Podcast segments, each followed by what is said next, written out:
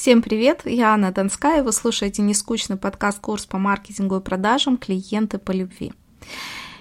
Итак, мы с вами до этого выпуска прошли такие темы, как э, введение в маркетинг, э, как создать продукт, поговорили, поговорили о том, как проанализировать рынок, как стать любимой компанией и э, поговорили про маркетинг-микс.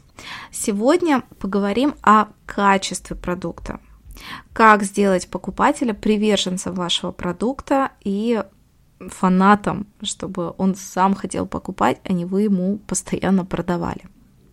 Я выделила для себя три фундаментальных пункта. Первое – упаковка и содержание продукта. Второе – качество продукта. И третье – клиентский сервис. Сегодня как раз поговорим о качестве упаковки и содержании, а в следующих уроках о клиентском сервисе, потому что клиентский сервис все-таки тема более а, объемная, а, которой нужно уделить больше внимания. Итак, Однажды на рынке в подмосковном Одинцово я покупала клубнику и черешню у одного продавца. Клубника была прекрасная, сладкая, большая, спелая, свежая, а вот черешня, как обнаружила я уже дома, оказалась сверху красивая, а снизу вся гнилая. И, конечно же, я больше не буду ходить к этому продавцу. Я, это было два года назад, и до сих пор я обхожу его точку десятой дорогой, потому что, несмотря на то, что было хорошее впечатление от одного продукта клубники, э, негативное впечатление, оно пере, перевесило вообще все позитивное. Это неочевидный факт, который может быть для нас, как для продавцов, кажется несущественным, это то, что клиент всегда все помнит. И не год, не два, а, можно сказать, на всю жизнь. Логика продавца ясна. Плевать на одного клиента, придет другой, эм, Одинцово большое, вот, Москва большая, в общем, все у него и так будет нормально. А теперь э, вспомним, с какой ситуацией мы с вами все столкнулись. 2020 год, пандемия. И трафик людей на рынке э, благополучно что остановился. Э, рынок закрыли, и что бы случилось с этим продавцом, если бы он предусмотрел этот риск и относился к каждому клиенту как к родному человеку, к сестре, к дочке, к маме, вот как, как для своих, да? Он бы, скорее всего, оказывал бы дополнительные услуги, то есть, например, давал пробовать э, какие-то новые фрукты, которые приходят. Как можно это сделать для клиентов? Да очень просто. В любой заказ э, подготовить такие пробнички маленькие, э, упаковочки с другими фруктами, с миксом из фруктов и давать людям дополнительно. Человеку будет очень приятно, во-первых, а во-вторых – он попробует, как это вкусно, и придет к вам а, покупать следующие продукты.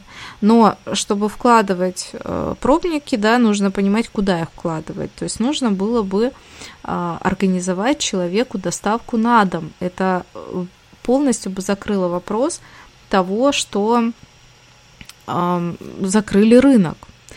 И, например, даже когда рынок работал, для меня, для мамы маленького ребенка, было бы супер удобно, если бы продавец мне сказал, «Э, скажите, вам нужно этот, э, эту клубнику доставить домой? я бы сказала, а что можно? Он бы сказал, да, конечно, там, это, допустим, будет там платно, либо вложить в стоимость этой клубники э, доставку, либо сказать, что там, где вы живете, ага, это далеко, ну, мы можем вам привезти там при заказе минимум там 5 килограмм, например, я бы подумала, ну, в принципе, почему бы нет, я что-то заморожу, там, компотик сделаю, то все, в принципе, меня бы это устроило. Почему я сейчас это все вам рассказываю, чтобы вы понимали, как думает клиент в этот момент и как он относится к вот такому вниманию с вашей стороны. И э, я не просто это рассказываю, у меня есть и другой пример э, людей, которые несмотря на пандемию, которым я делала хорошую выручку. Когда мы были в Крыму, мы также на рынке нашли продавца фермерских продуктов, э, кисломолочных и тоже фруктов, овощей, и э, обменялись контактными телефонами, и они сказали, что если хотите, мы можем вам подвозить к дому. Я просто обалдела, говорю, да, было бы очень удобно, очень здорово. И когда случилась пандемия, отразилось ли это на их бизнесе? Ну, скорее всего, нет. Потому что они подвозили клиентам домой, у них были личные контакты клиентов, они звонили и говорили, что у нас свежий Э, свежие продукты появились, можем вам привезти, сколько вам нужно. Вот так работает клиентоориентированность. Давайте вспомним еще одну историю с моей практики. А, я год прожила в Черногории. Это было 10 лет назад, и у меня там был любимый ресторан. Он находился в прекрасном месте, прямо на берегу моря. Я часто приводила туда друзей и знакомых, чтобы поесть вкусную средизем... средиземноморскую пиццу, выговорила, которую готовили прямо на улице в печи. Однажды я привела компанию, э, уже не помню, кажется, там нас было человек восемь. Когда мы расплачивались, хозяин позвал меня, поблагодарил за клиентов и дал 20 евро. Дело в том, что на Балканах есть такая, можно сказать, традиция, кэшбэк 10% тому, кто порекомендовал. То есть это даже у них как э, часть культуры – они всегда благодарят тех, кто привел им клиентов. Потом часто, когда мы приходили, мне приносили комплименты от ресторана, делали скидки, и иногда даже закрывали счет, сам ресторан закрывал счет, если какой-то несущественный чай или кофе мы приходили попить. Кажется, это мелочь, но лично для меня это было важно, потому что когда я принимала решение, куда пойти на обед или ужин, то часто выбирала именно их.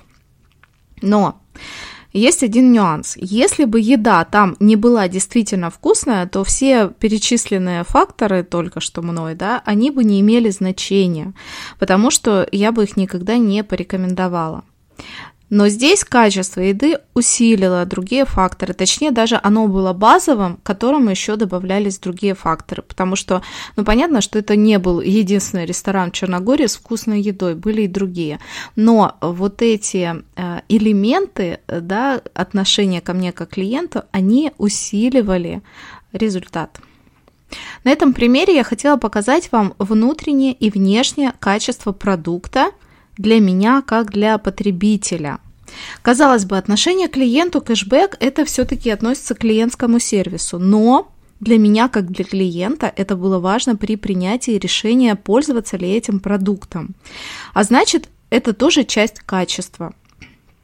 Я могу приводить очень много примеров, включая инфобизнес, но не буду сейчас это делать. Надеюсь, мне удалось на этих примерах донести а, до вас главную мысль. Качество – это не только то, как и из чего сделан ваш продукт.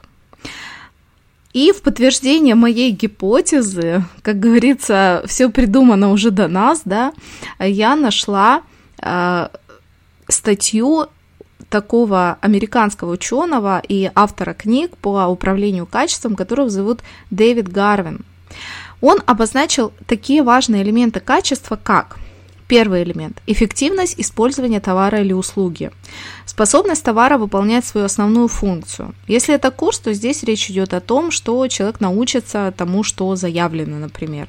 Если это обувь, то главное, чтобы она была удобная. Второе. Уникальные особенности. Совокупность других преимуществ, которые предлагает товар в дополнение к своей основной функции. Здесь мы как раз про добавленную ценность. Какая реальная ценность вашего продукта для потребителя? За что он готов платить больше или рекомендовать вас? Третий пункт – соответствие нормам и стандартам, отвеч... отвечающим определенному уровню. Ну, тут все просто. Мы ожидаем, что еду нам готовят на чистой кухне без тараканов, а у школы есть лицензия, если она продает нам курс с выдачей диплома. Четвертый пункт – надежность. Отсутствие дефектов или перебоя в работе в течение установленного периода. Тут тоже, надеюсь, понятно. В онлайн-школе мы ожидаем, что уроки будут выходить по графику. В ресторане, что еду готовят не более 30 минут, а купленное платье не разлезется после первой стирки. Пятый пункт. Долговечность. В продуктах, как долго они прослужат, а в наших отношениях с клиентами срок, собственно, этих самых отношений с нами. Шестой пункт. Сервис. Масштаб, быстрота и эффективность сервисных услуг, предлагаемых до, во время и после покупки. Здесь, надеюсь, тоже объяснять долго не нужно. Седьмой пункт эстетичность или внешний вид, дизайн, облик, вкус товара и так далее. То, что мы привыкли думать, что это основное, основная характеристика продукта, а как видим, нет. Восьмой пункт – воспринимаемое качество, то есть репутация или имидж товара или торговой марки. Проще говоря, Качество продукта – это все показатели, которые относятся к продукту, влияют на его цену и принятие решения о покупке и повторных покупках. Задание. Подумайте над каждым из озвученных элементов качества. Как он определяется в вашем продукте сейчас? Каким он должен быть в идеале? На этом наш сегодняшний урок закончен, а на следующем уроке мы с вами обсудим упаковку продукта. Всем пока!